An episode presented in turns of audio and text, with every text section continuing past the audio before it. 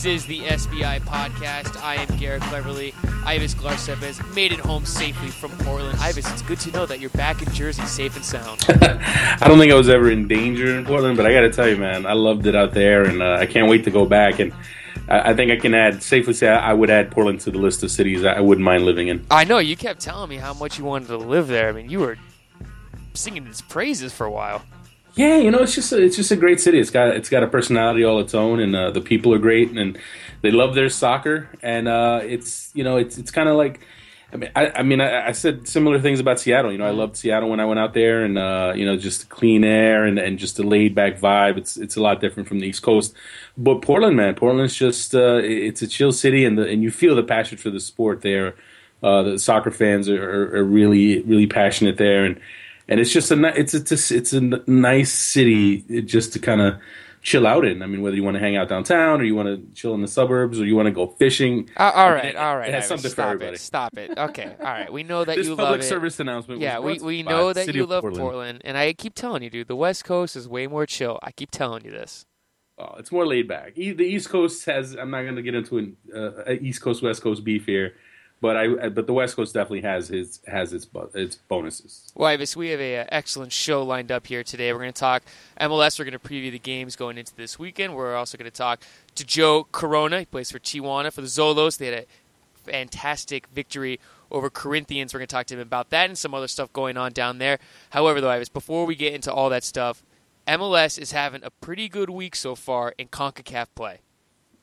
Uh, without a doubt. Yeah. You know, it was you know they didn't finish three and zero, oh, but when you look at the three games that the MLS teams played this week, I think they all you know could come away with with feeling good about each one of them in their own way. I mean, obviously tonight you had the LA Galaxy uh, finishing 0-0 uh, down in Costa Rica against Herediano. That's that's a good result for them, even though they, they probably got robbed by at least uh, for one goal at least by one of those infamous Concacaf referees. Mm-hmm. Uh, the Seattle Sounders lost 1-0 to uh, Tigres, which you know, considering how strong and how how dangerous Tigres is, uh, they they got to be happy with that result, even yeah. though they were out, thoroughly outplayed. I mean, it could have been 3-0, 4-0, but instead it's 1-0 going back to CenturyLink Field, and the Sounders have a chance to pull the upset. And then obviously the biggest result uh, for MLS this week was the Houston Dynamo pulling off the 1-0 victory against Herculez Gomez and Santos Laguna. Well, exactly, and I'm not sure if everyone knows this because I saw some discussion going back and forth on a different couple websites.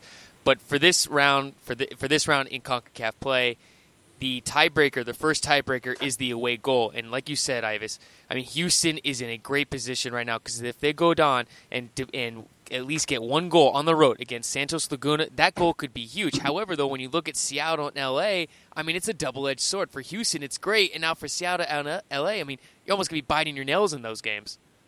Well, I'd say of the three teams, I think LA's is, is sitting in the best position because. Better than Houston? You know, I'd say so, man. Oh, because oh, man, people, I, I mean, listen. Santos Laguna playing down in Santos. Yeah, if they get one goal, what, what happens if they that, push? That, for... Listen, Santos Laguna can score three goals in a heartbeat.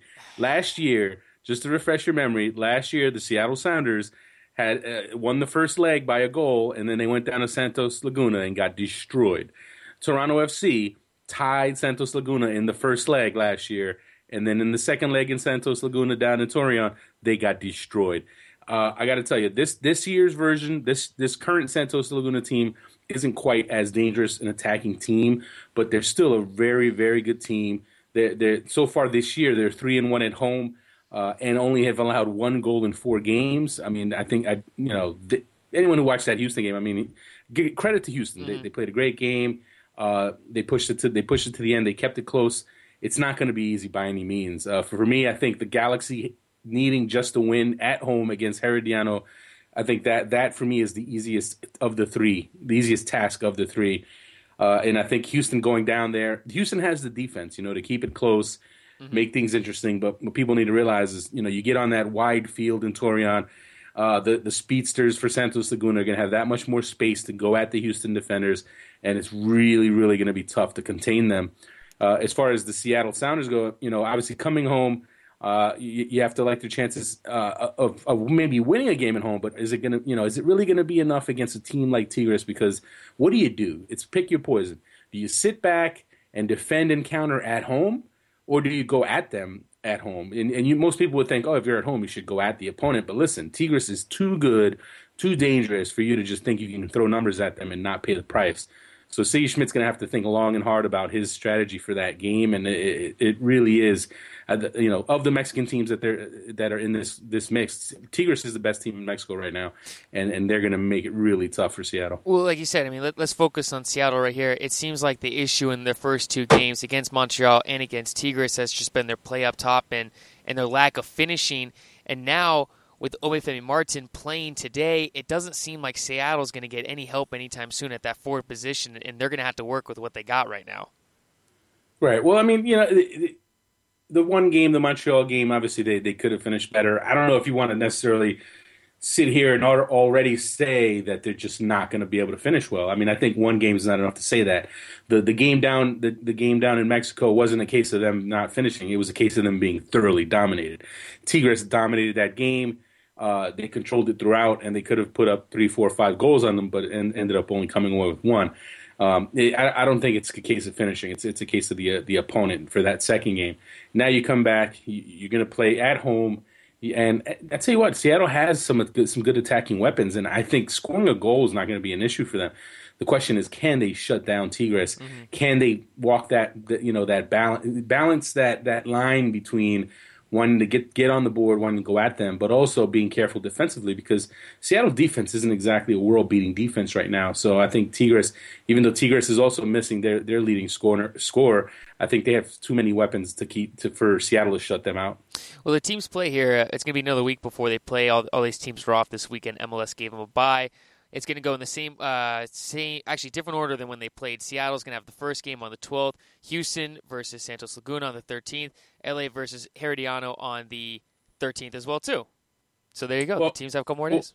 Well, I'll tell you what. The scheduling, you have to mm-hmm. give MLS credit yeah. for for realizing that, for for you know being able to look ahead and see the matchups and and give these teams a bye week, and that's a big that's a big advantage for them because when you talk about you know the Mexican teams uh, you know, they're they're going to have tough games during the weekend that they're going to have to play, and then they're going to have to. Tra- well, you talk about uh, Tigres. Tigres has to travel all the way all the way to Seattle after having after playing a game against San yeah. Luis on the road. So they're going to have two two road games Saturday night uh, against San Luis, and then all the way up to Seattle. And then when you talk about Santos Laguna now, they're going to host the game, but they also have that game on Saturday at home against against a tough Atlante team that you know they, they can't they can't rest starters. You know they they every game matters in Mexico, and they, and they still have you know aspirations of moving up the table. Uh, you know they they got out off to a bit of a slow start, and they obviously had a coaching change there at Santos, and right now they're sitting in sixth place. And it, you know if they want to move up, they, they need a win at home against the second place at. Uh, I'm sorry, against Atlante. Atlante's not in second place, but Atlante is not a pushover. So it, it's going to be interesting to see how these Mexican teams deal with that fatigue and deal with doing that, you know, that balancing act of, of getting trying to maybe get some of their starters rest. And if anything, MLS definitely has an advantage in that regard that they're not going to have to play this weekend. No, that's huge. And you know, I think going into going into the games, the opening games, I think if we said if we can get into this result where all three teams have a legit opportunity to pass, not kind of one of those okay, something needs to go their way. Each team has a great opportunity to move on to the next round. And I was speaking of clubs that are in international tournaments, Tijuana, huge upset. They have some Americans on that team, so that's why we're going to talk about them. And it's the storybook just continues for Tijuana Ives.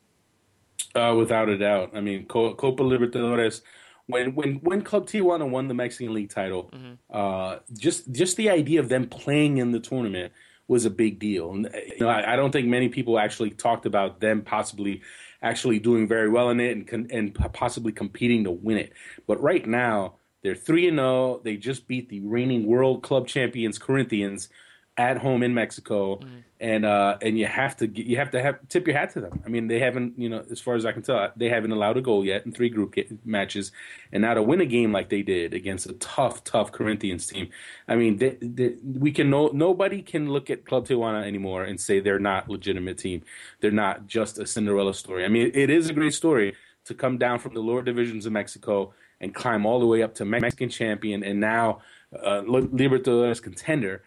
and the and then of course what makes it great for all of us uh, over here on the northern side of the border is the fact that they have Americans playing key roles on that team. Yes. When you talk about Edgar Castillo, Joe Corona, and Joe Corona obviously was a big part of that team getting that team promoted. I mean, he's you know he's kind of a bit of a, a, a hero there that, that for the hardcore uh, fans in Tijuana. So you know it, it's great to see those guys, you know, reap the benefits of, of having come up through there and help help the team get to that level, and now they're playing key roles on that team. Oh, another guy's also getting uh, play down there is Greg Garza. A little more limited, but he's still seen some action.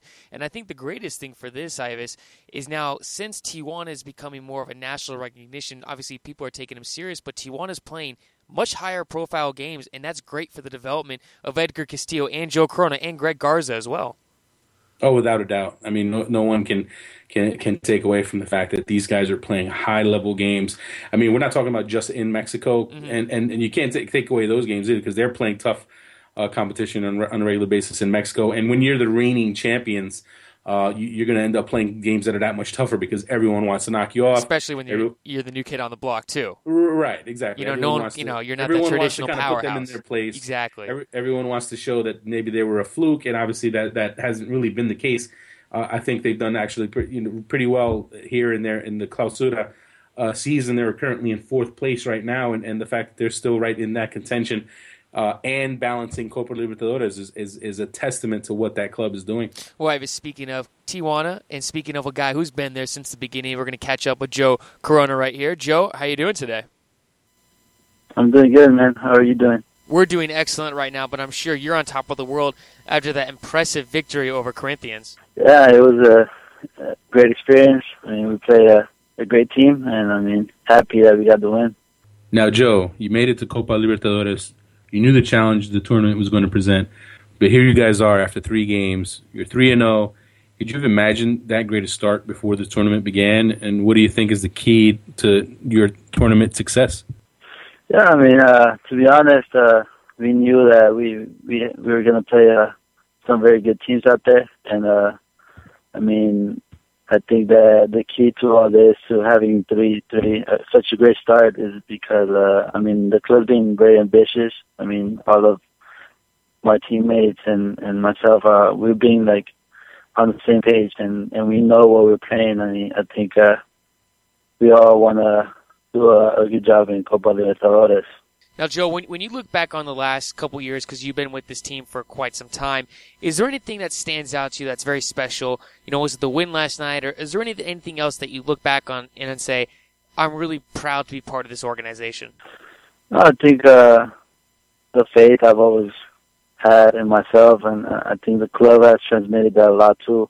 They've been very ambitious to. They want to be one of the best clubs in, in Mexico, and, and I think they've showed that. Uh, I think uh, a, a big part of this is uh, just the attitude that every player has that comes into Tijuana. I think uh, the the the club has done the the right decisions on on who they they bring into the into the team. You know, you're in a bit of a unique situation in that you live in San Diego.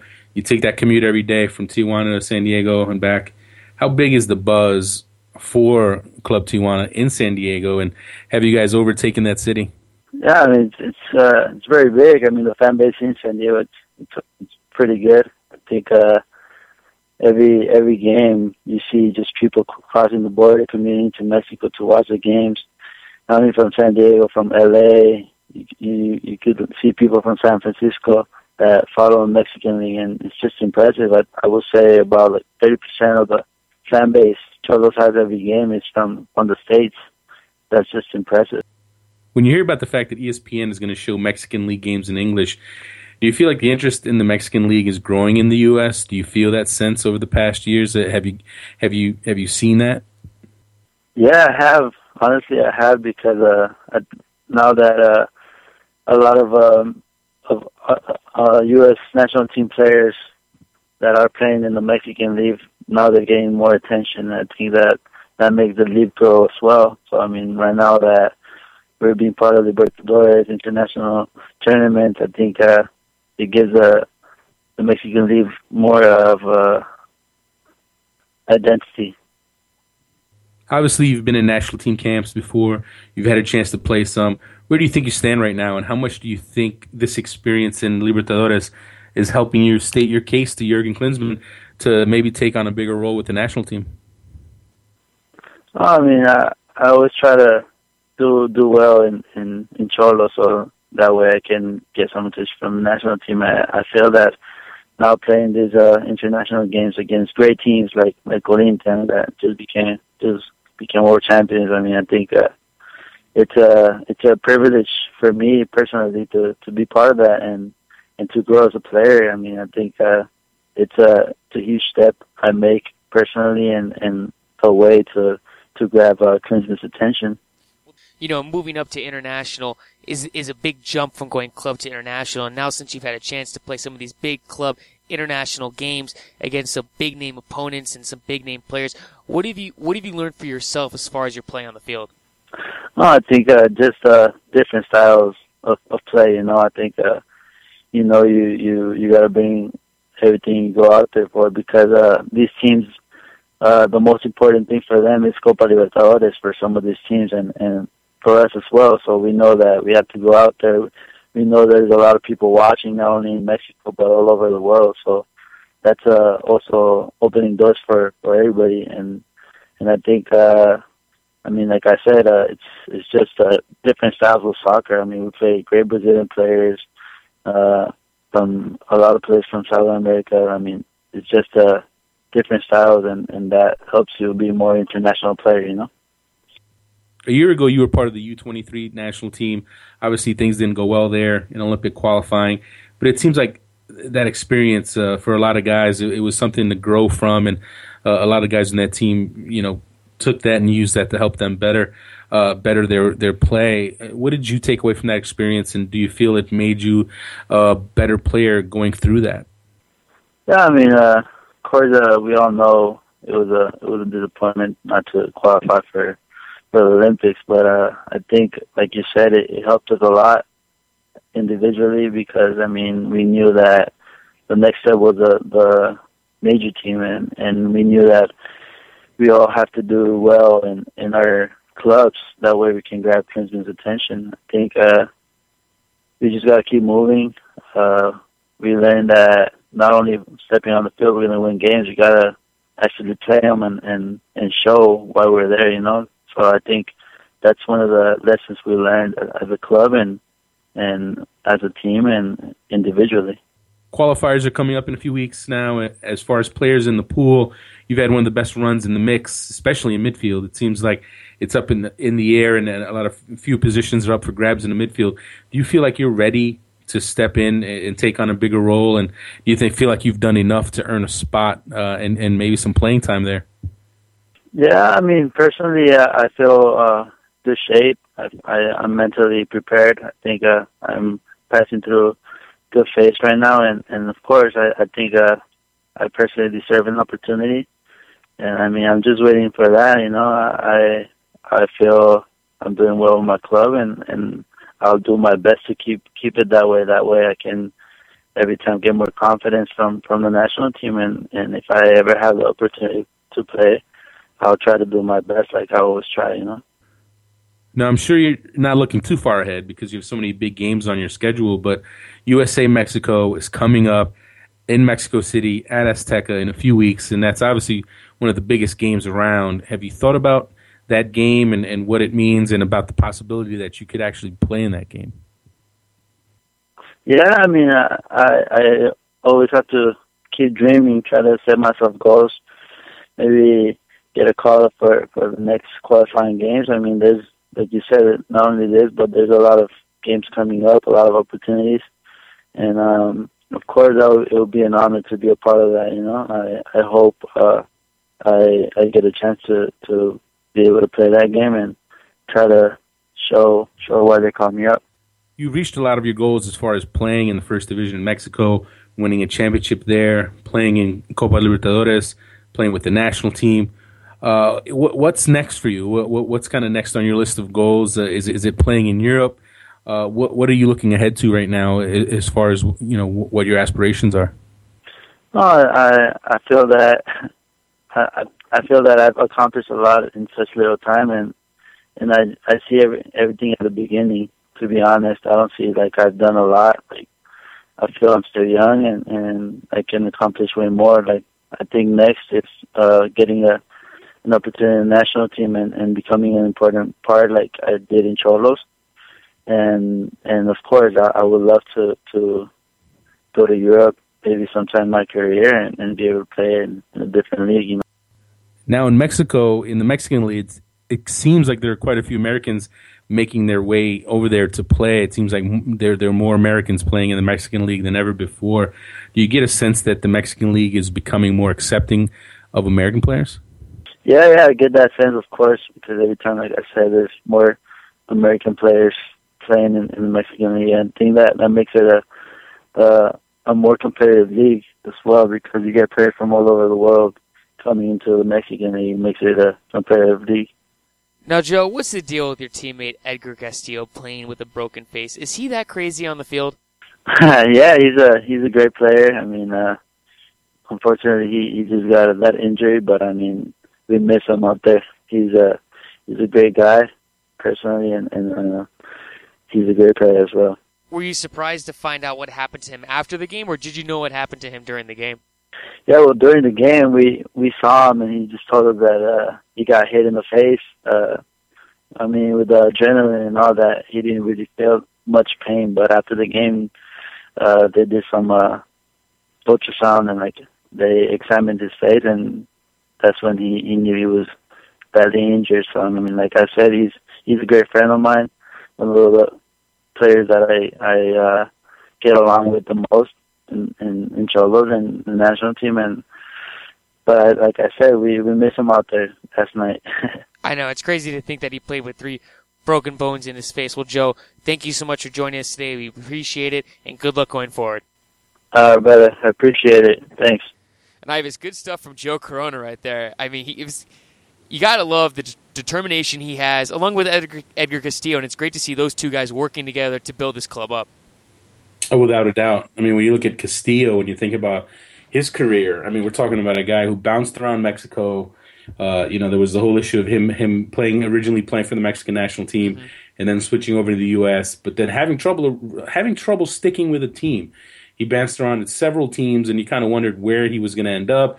How good a prospect was he really? And, but everything turned around for him when he went to Club Tijuana, and since he's been there, his his career has really stabilized and taken it and taken off to a new level now. And obviously, he's he's you know come back to the mix with the U.S. national team, and he's you know while he's not getting regular minutes there, at least he's in the conversation. And and with the way he's playing now, he you know he's really starting to push for that for for consideration for a start. As far as Joe Corona goes, I mean, I'll tell you what, the way he's playing right now, as solid a player as he's been for Tijuana and playing these big games, I just don't see how Jurgen Klinsmann leaves him out when he makes his when he picks his squad in a couple of weeks. And you know, he hasn't always brought him. He hasn't always brought him in. But I tell you what, if he doesn't bring him in this time, mm-hmm. considering the games that he's played, the level of play that he's been, the, the, the level that he's been playing at, I mean, I just it'll just be a real mind-boggling decision because I, I just think, especially when you talk about playing games against Costa Rica and you know playing against Mexico in Azteca, somewhere Corona's definitely played before, mm-hmm. playing against players he's definitely played against. Uh, you know, I'm not sitting here saying, hey, you should start Joe Corona, but I think you have to bring Joe Corona to Mexico City. You have to have him on the bench. You have to have him as an option, and and you can't, you know, obviously he doesn't have the caps he doesn't have the experience with the national team, but as we've seen lately, we can no longer say he doesn't have the experience in big games because he has played in some of the biggest games of anybody in the pool lately. Well, let's look at just the U.S. men's national team as a whole right here. I mean, Edgar Castillo broke his face, as we said. However, I'm also reading reports that he actually could get called up for this team. But Ives, when you look at this team overall in general, besides the usual suspects that are going to make it, Tim Howard, Clint Dempsey, you know, Jozy Altidore, the usual guys, Jermaine Jones, what other guys are on the radar that Klinsmann should be looking at that weren't originally called up for that first game, but might get a call up this time? Well, I think one name that comes to mind for me is Terrence Boyd, uh, the young forward who's at Rapid Vienna now, and uh, the German American. He the, the, kid is something special, and he's been scoring goals uh, in Austria and doing well there. And he's a young prospect, someone you I, I, feel that you just need to bring in and and have a look at him and see what he can bring to the table I think he can give you a little something different. Uh, as far as people who haven't, who weren't called in to, for the Honduras game, that that's a bit of a tough one. Corona, uh, I, think, is someone who, sh- who, should definitely get a call up. Um, I think it's going to be interesting to see what what Klinsmann does with his defense because when you think about Carlos Bocanegra, hasn't been playing lately for Racing Santander. Uh, do you risk not even calling him up because he's not game fit, or do you have to call him up because he has that game experience? And and you know between that and Cherundolo not being back yet, Edgar Castillo being a question mark. You know I know there's some talk now that you know he, he doesn't he didn't need to get a plate inserted metal plate in his face, so he's his his recovery time is going to be less. He could conceivably wear a mask and play. I don't know. I don't know if Klinsmann's ready to have him do that. But if Castillo can't go, does he consider Eric Lichaj someone who uh, while I'll, I'll, you know readily admit he's not playing at Aston Villa these days, but you know he's someone who has played, has shown some good things, and you know just for whatever reason, Klinsmann just hasn't called him in. So you know is that someone that he considers? And I, I think from what I'm hearing, Klinsmann is leaving no st- stone unturned when it comes to the group that he's going to call in for these two qualifiers, and, and I think he's he's widening he, he's stretching out the pool of players, and he's looking he's looking at everybody right now. Well, it's I mean, it's you mentioned the defense, and, and now that seems like just a huge glaring issue. And when you look at the options, the options are limited. Let's say in a world where you can't have Bocanegra, you can't have Castillo. Let's say you can't have either of those guys. What what what could we be looking at for the starting four back there? Well, I think that it's going to be the same four that faced Honduras. I, I think that's a safe bet. I think you're going to have Fab- Fabian Johnson on the right. I mean, on on the left, Tim uh, Timmy Chandler on the right, and then you're going to have the center backs be uh, Omar Gonzalez and Geoff Cameron. I think that that's going to be the the pairing. Uh, that's going to be the foursome, and, and it could be the foursome for the rest of qualifying. I mean, I it, it's interesting that after that Honduras game, you know, you would have figured Bocanegra would have to get his job back. He would have to you would have to get his experience on the field but he hasn't been playing. He hasn't been he hasn't been playing for, for, for Santander, and and that that's a big blow against him. That's a big strike against him, and, and it definitely uh, helps justify Klinsmann's decision to stick with the two guys that he stuck with, which I think you know talk the most people from talking to most people that I spoke to, you know, he definitely saw that as an opportunity to kind of build up a new tandem and to kind of work that combination all the way into the World Cup, and and you know, as risky as it was and, and as, as questionable as it was uh, for that first game, right now it's almost it's almost looking like a pretty smart move because you know with Bocanegra's you know situation with this club, he's looking less and less like a viable starting option. So. Uh, you know, the good thing is Omar Gonzalez has, you know, gotten off to, you know, his season's started now and he had a really good game against the Fire. And, uh, you know, you, you, you, you want to think that he should be able to hold up against a team like Costa Rica and a player like Alvaro Saborio, who he has faced obviously uh, on multiple occasions in MLS. Geoff Cameron's a little bit of an interesting situation because you know he went from he's went from playing every single game and playing in multiple positions to now not playing in, in Stoke's last game, and you kind of wonder what is going on there. I think there might be a situation kind of bubbling uh, up there as far as you know. Tony Pulis is he starting to tinker now? Is he just trying to get Cameron a rest? I mean, eh, that one that one's a little bit of a question mark, but I still think Cameron's going to be there. If anything, you know, heaven forbid, if anything happened with Cameron, I think Matt Besler would get his chance. I think he's the third guy, and then never forget Maurice Edu is an option as well as a starting center back. I still think that for me, eh, eh, you know, if you had a must-win game uh, I think you could do worse than Maurice Edu as a center back. Well, I mean, how good did Maurice Edu look the last time USA was in state uh, Estadio Azteca? Well, there you go. Yeah, exactly. exactly. So I mean, he's done it. He's been there. Uh, him, him and Cameron look like a pretty good pairing, and, and, you have to wonder if that's kind of a, a trick that, that, that Klinsmann has up his sleeve that, that he'll kind of you know break out on Mexico when they make that trip to Azteca. And uh, the, it is a little bit of concern about the depth of the defense when you talk about situations like Bocanegra, Castillo with the with the you know facial fractures. But I think from a starting standpoint, I think I think there aren't going to be too many surprises there. Well, Ives, uh, it's going to be interesting also to see how many MLS players get called up for this game, uh, and you could maybe see a couple more guys being called up and starting. Are there any guys that you could think of for MLS that, that have looked good so far? I know it's early, but but guys that you could say besides Besler, guys that you could say you know he might actually get a look at this position. Well, I think Graham Zusi. I mean, obviously he he looked outstanding in, in Kansas City's opening win against the Union. You know, he took over that game, and you know he was all over the field and he's someone who you know has had a chance to start before in qualifying and, and has done well. and with the midfields in such a state of kind of flux, you know, it, it's really anyone's guess what combination that Klinsmann's going to turn to. But I think MLS wise, I think Klinsmann's someone that comes to mind. Eddie Johnson, I'm not so sure about. You know, I mean, I think he's obviously been starting, but you know, I don't think he looked all that sharp in the in the opening game. He definitely, I don't think he looked sharp in, in, in the Honduras game either. So he's someone who, while he, I, am sure he'll be there. I'm sure he'll be in the camp. I'm not sure he's a lock to start. Uh, but talking about Americans abroad, though, I think Brek Shea, someone who at this point, now he's starting to get regular minutes mm-hmm. at Stoke City. I, I think it's I think it's a safe bet he's going to start. That's going to be huge on the uh, the left mid for the U.S. men's national team. Well, Ives, as we talk about all the MLS guys going, possibly getting called up for the team, there's obviously more MLS action this weekend. We're gonna let's talk about a couple of these big games, and there's some even more big games this weekend. The biggest game that I'm looking at right now is DC versus Real Salt Lake. They both had tough opponents in their opening game, and this is going to be a really good game between a DC United team that's going to come out really strong at home. Well, well, it's a, it's it's definitely a game that you know DC needs to wake up and, and show the qualities of the team that they were last year, and, and they really they really laid an egg against Houston. They didn't play well at all. I don't I don't think anyone can argue that they just didn't look good at all. But now they come home and they have to face the Real Salt Lake team that looked really tough in their opening game, and uh, a, a team that that went out to San Jose and, and won in a pretty tough place to play. I mean, say what you want about the Earthquakes missing several starters still it's still an accomplishment to go on the road and to go to San Jose and win a game. So I think that one it's going to be interesting to see if DC can put it together, if they can mount an attack, if mm-hmm. they can actually create chances, and and I think that was an issue for them. Salt Lake's defense isn't quite as stingy as Houston's is, but it's no pushover. So that's going to be a question, and, and obviously and also coming into, this, coming into the season, I had my questions about DC United and their attack, and and you know I think that game's going to show us if if that's a if, if that's a very real issue, or or if they're maybe or if they're going to be just fine. Because if they struggle against Salt Lake and they lose that game, then you got to start ringing the alarm bells. Well, Real Salt Lake's attacking is obviously a little bit better than Houston's right now too.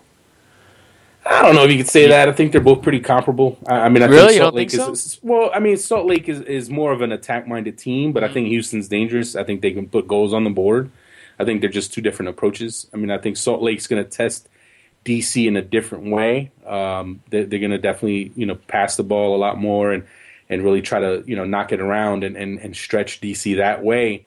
Uh, but you know, it, I, am not, I'm not, I'm not gonna throw, I'm not gonna say Houston's a pushover offensively because they're not. I mean, now that they have Boniek Garcia for a whole season, uh, Brad Davis obviously is, is always going to be great. So I, I, wouldn't go throwing Houston aside and saying that they don't have an offense. Well, okay, in, in your in this game, who's your pick, DC or Real Salt Lake? Uh, I tell you what, I like Salt Lake. I mean, I think it could be a tie, but I think Salt Lake, I can see Salt Lake going into DC and winning that game. I was going to pick that team too, so you get one point. Congratulations, Ives. Uh, the next game that we're looking at is the Vancouver Whitecaps versus Columbus Crew. Both teams got a victory in their opening game, maybe against teams that were not the hardest opponent, but we've talked before about Vancouver and Columbus, and these are fringe playoff teams that, depending on how the season goes to them, Ives, these are teams we could be talking about at the end of the season making that playoff push. Right. Uh, they, they're both teams that, for me, are in that in conversation for the for the fifth place spots in the in their respective conferences, and they both uh, you know were able to get the seasons off to uh, winning starts against weak competition. But now obviously they both have to step up, uh, step up their game and play a slightly tougher opponent. Vancouver's at home again. Uh, they, are going to face a Columbus team that you know, every, anyone that looked just at the score and saw 3 0 probably thought they they totally just overran mm-hmm. Chivas, but that was not the case. You know, they, they were up 1 0 up until very late in that game. So, eh, you know, I think both these teams have good attacking qualities. They have good some good attacking components. Uh, I know the Whitecaps with their rookies uh, were impressive, and also some some of the new faces there, Kobayashi, Nigel Reo-Coker, uh, two two that come to mind, and then obviously Columbus with their newcomers. But I mean, both these teams are still put piecing it together because both these teams uh, brought in so many new faces that I still think they're figuring some things out. I, obviously, the Whitecaps are coping with the loss of Jay DeMerit. Yes. Uh, they had to slide Brad Rusin in there, and he actually did really well as a center back. So I, I, think both of these teams are, are works in progress. But this game is very important because the winner of this game all of a sudden is off to a six point start, mm. uh, which you know is big when you talk about two teams that, that are fighting for those last playoff spots. Well, it, out of this game, who's your pick in this game? Uh, I got you know what I got to go Vancouver at home. You know I think Columbus it's it's not going to be an easy one. And uh, again, this is another one that's really close, could be a tie. But I think the Whitecaps, I think defensively they'll be able to deal with Columbus, and and I think their attack is going to be able to find. Uh, create some opportunities, create chances against the crew defense. I'm going to go with the Columbus crew in this game. I'm, was actually, I just want to see if uh, we, should, we should always do a weekly poll, Ives, between you and me. And we should always, you know, what, we should encourage the fans to vote too below in the comments. I'm serious. Below in the comments on on the website, everyone. The, the games that Ives and I, Ives and I will pick a winner in each game, and we want to see who you guys pick too. And we'll look through the results, and we'll see if anyone got five out of five. You know, I think you know, and if I think if someone can get a couple right, Ives, you know, maybe we should give them a special shout out on the show. Uh, yeah, I think that's a that's an easy one. Okay, Ives. The next game that I find intriguing is Portland versus Montreal, only because if if the season started and, and you went to Montreal and you said, look, you're going to take on Seattle and Portland. Your first two games, you're both away. If you could walk with three three point, if you could walk away with at least three points, I think Montreal would have said yes, please, we're okay with that. But since they beat Seattle, they have a chance to steal three more points and have six points, a huge league lead in the East. Great opportunity for Montreal right here, but Portland's not going to be a pushover. Oh, not, no question. I mean, I think the Timbers, you know, they, they obviously had their, their struggles early on in their opener against New York.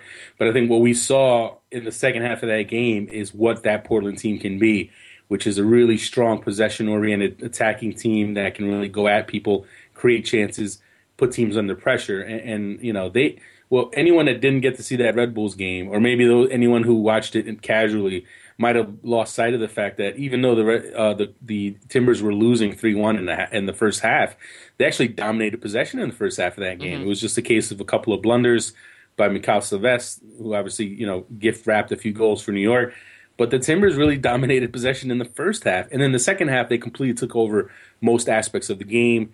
And I, think that's the team that we're we're going to see when Portland gets settled in. And Montreal, you got to give Montreal credit. They were they were really good defensively against Seattle, very organized. They you know they did what they had to do going on the road to, in a tough environment. You can say what you want about Seattle creating chances because Seattle did create chances, they just couldn't finish them. Mm-hmm. I think Montreal, uh, you know, I don't see them going into Portland and taking points. I think the Timbers, you know, they, they had they have something to build on with that second half performance, that two goal rally against the Red Bulls, and I think we're going to see the Timbers post that first victory of the season. Okay, so you got the Timbers. I got the Timbers. I will go with the Timbers also. All right, all right, Ives. The other game that we're going to talk about that's going to be playing on Saturday is Chicago versus New England. It will be New England's opening game in Chicago, a team that's going to be licking their wounds at home. Yeah, you know, when you think about the the fire, you know, there, there, were some expectations coming in to the season about them being a playoff team and, and, and being a contender, and all of a sudden they get smacked in the mouth and lose four 0 to the Galaxy, and, and, now you have to ask some questions, you know. And, and I think the the fire, you know, went back to the drawing board, and I think they're too too much too good a team think they have too many veterans on that team now to to you know let that derail their season. I think they're going to bounce back. I think they're going to be eager to get to get on the field against the New England team that's actually just starting their season since they had a bye week. Well, Ives, obviously, I mean, we should expect a different Chicago team to have a different mentality in this game, uh, right? No, they're going to come out with, with, something to prove, and they're yeah. going to be at home. They're going to have the home field advantage there. The Fire fans in the season in the home opener. I'm sure they're going to come out in force. Uh, but I'd say what New England's an interesting one. They they they added so many new pieces, uh, mm-hmm. so many so many new signings in the off season, and, and you re- it's you're really curious to see how Jay Heaps puts that group together, puts the jigsaw puzzle together, and and and, I, and I'll tell you what, definitely excited to see what uh, a number one MLS draft pick Andrew Farrell does in his debut. You know, this is going to be his first start. There have been a lot of raves going on about a lot of raving about his play and, and how he's looking at, at right back for them. And you know he, he's going to right off the bat, Chicago Fire is going to you know they're going to give him some give him a tough test. So uh, I think New England, you know they they've got too many new new pieces in place. I can't see them putting it together in their very first game. Uh, you know I think the Fire are going to bounce back. I think uh, you know guys like Lindpere, Chris Rolfe, Laurent are going to step it up. And you know, if they can get Arne Friedrich back, that would be mm-hmm. huge. But you know, I, I, it sounds like he won't be ready just yet. I think he's a big reason they lost. Obviously, four 0 They missed him because you know he's the the anchor to that defense. But I still think they have enough. I think they'll be able to hold off New England. So you got the fire in that game. I got to go with the fire. Okay. And Ives, that last game is going to be San Jose versus New York. That's going to be in San Jose. And when you look at this game, San Jose lost late to Real Salt Lake, and New York lost late Well, they, they, they blew up their lead against the Portland Timbers. So you got both teams are here, Ives, looking to to prove something. Uh, you, you know, it's it's for San Jose. When you think about the way the schedule broke out, you know, they had two home games to start the season. You would have had to like their chances to get some points there. But all of a sudden now, after losing to Salt Lake in the opener, they face a really tough test in the second game. Uh, New York is no pushover as, as as much as they might have looked like one in that second half against the Timbers. Uh, you know, the question is going to be how healthy will San Jose be? Who are they going to get back into the lineup? You know, they, they were missing three starters or three key players in that opening match. When you talk about Steven Lenhart, Alan Gordon, and Steven Beitashour, uh, you know, they, they had to put some new faces into the starting lineup. Uh, and the you know the Red Bulls they they're an interesting one because you know some of their new players really look good.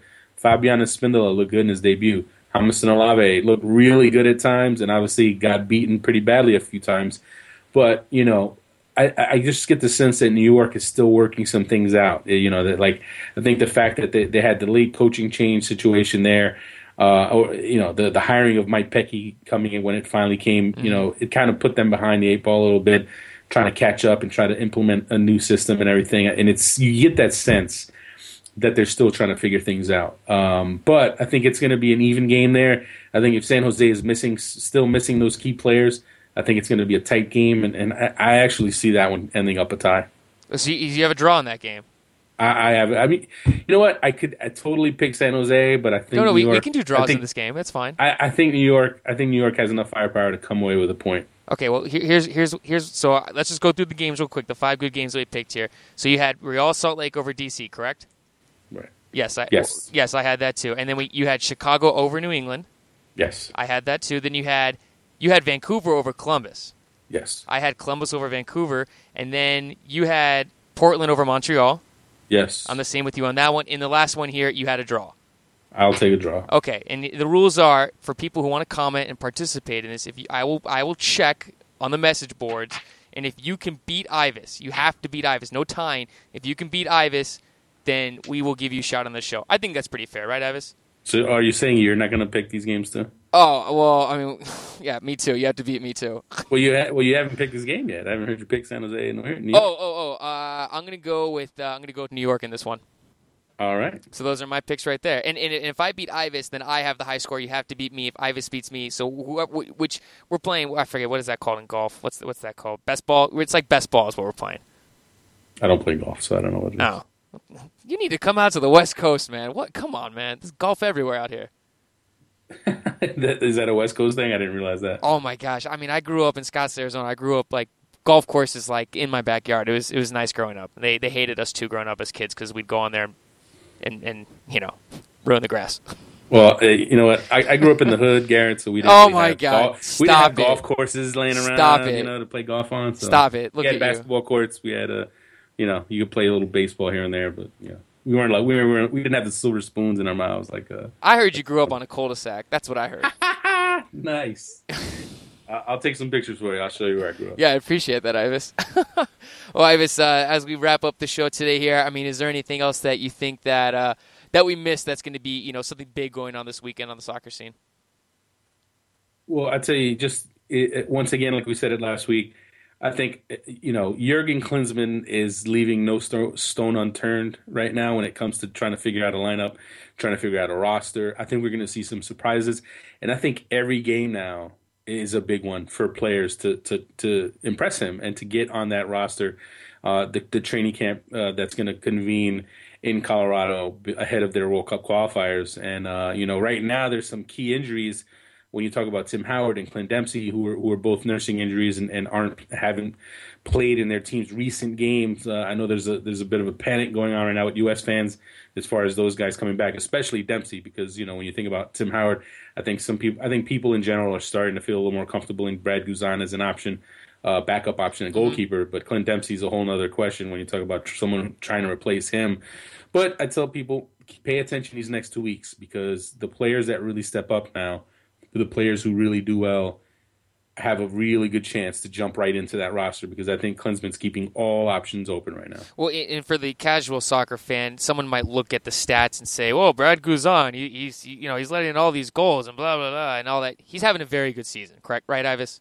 Right. I mean, I, I don't, I can't think of any goalkeeper in the world that could play behind that Aston Villa defense and actually, you know, win games. I mean, at the end of the day, he's doing all he can to keep these games from being complete blowouts. I mean, every single game, it seems like he's the one keeping them in it, and uh, he's gaining valuable experience from that standpoint. What I will say is, I know some people are already, you know, are already considering the, the, idea that he's better than Tim Howard or that what? it's his time.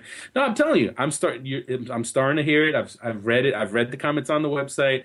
I've seen the comments on Twitter. Let me tell you something, folks. Tim Howard is still the number one. It's not even a question, and it's not just about about experience. It's about quality. He is the number one when he is healthy. So I'll tell you what, Brad Guzan's time will come at some point, but it, that time is not now. And and you know Tim Howard still is too good a player. And, and if you question if you have questions about Tim Howard and you haven't watched U.S. play over the past year and seen some of the big performances that he's turned in. And I didn't say that just because it's it was his birthday. Who, who's someone else's birthday this week too? It's Tim Howard and Landon Landon Donovan. Yeah, it's that's a, right. It's a big it's a big week for birthday. It is and, a big and week. also Brian Dunseth, the original winger. Who? Also his birthday. And Taylor Twellman's uh, almost birthday. He's, his birthday is the 29th of February, so he didn't actually have a birthday this past week. Dude, you didn't even wish me happy birthday on my birthday. I actually don't know when your birthday is. It's February 17th. Thanks a lot, dude. I'm sorry, man. I didn't, I didn't know. Oh my gosh, I was. There's It's not on my calendar yet. so, I gotta many- put it down. so many issues with this show, beginning with my birthday. Well, we want to thank uh, everyone for joining us. That was just Joe Corona and Ives. Thank you. Have a great weekend. Enjoy soccer. All right, Garrett, and you uh, ha- have a good time there on the golf course, uh, playing with all your rich buddies. No, stop it. I'm going to be in LA. I'm going to be in LA this weekend. The uh, the academy team is, has has two huge games this weekend, so I'm excited to watch them play. Nice. You can hang out. You can hang out, out over there in uh, wherever all the rich. Was it Santa Monica? Is that where the rich people hang out? I, I, I might be spending the night in Santa Monica. nice. I hate you so much right now. exactly. All right, well, that wraps it up for the SBI show today. Everyone, thank you for listening. Joe Corona, thank you. Ives, have a like I said, a great weekend. Thank you. And this is the SBI podcast. Thanks for listening.